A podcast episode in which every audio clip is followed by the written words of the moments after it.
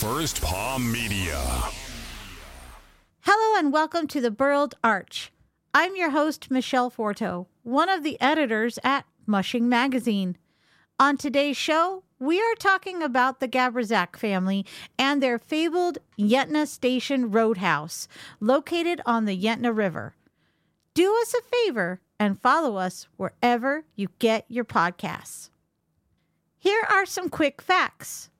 Located 40 miles up the Yentna River and open year round, this cabin provides respite for weary travelers who arrive via myriad modes of transportation other than by vehicle and an actual road. The Gabryszaks have created a welcoming hangout on the river where travelers gather to take a break from the river. Travelers arrive by boat, plane, snow machine, and dog sled. Over the lake and through the woods, dropping down onto the river and traversing about 18 miles from the restart in Willow at the confluence of the Yentna and Susitna rivers is the first checkpoint off the road system. The Gabryszaks have supported the Iditarod for decades. Hey, just a sec. Have you checked out our Mushing Plus subscription? Head on over to mushing.com forward slash mushing plus to learn more. While the mushers typically go through this checkpoint barely slowing down and rather stacked up, from here they'll begin to spread out. Remember, I mentioned that tailgate party that spreads out from the restart on Willow Lake? Well, that party is at Yentna Station as well. Yep, 18 full miles of tailgating. During Iditarod, the roadhouse is full of spectators, fans, media, and those tailgaters that have all traveled out on snow machines to cheer on their favorite mushers and see the dogs go by.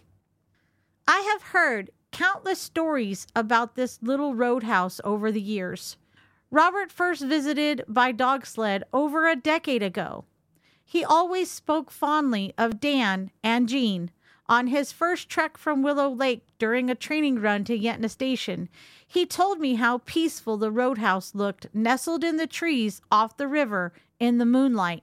On one of our daughter's first 50 mile training runs for her first junior Iditarod, they traveled to the roadhouse. The first place Robert takes his college students on the winter multi sport expedition is the Roadhouse. A few years ago, before Dan passed away, Robert took co host Alex Stein out to the Roadhouse on a snow machine. Again, everyone returns with great stories from the trail and from the Roadhouse. Yentna Station Roadhouse is on my personal bucket list as I have yet to make the trek. Maybe next year. Some fun facts. Yentna Station is the only checkpoint that is common to both the Junior Iditarod and the Iditarod. It was built in 1981 by Dan and Jean by hand. Their eldest daughter, Kimber, grew up and became an Olympian skeleton racer.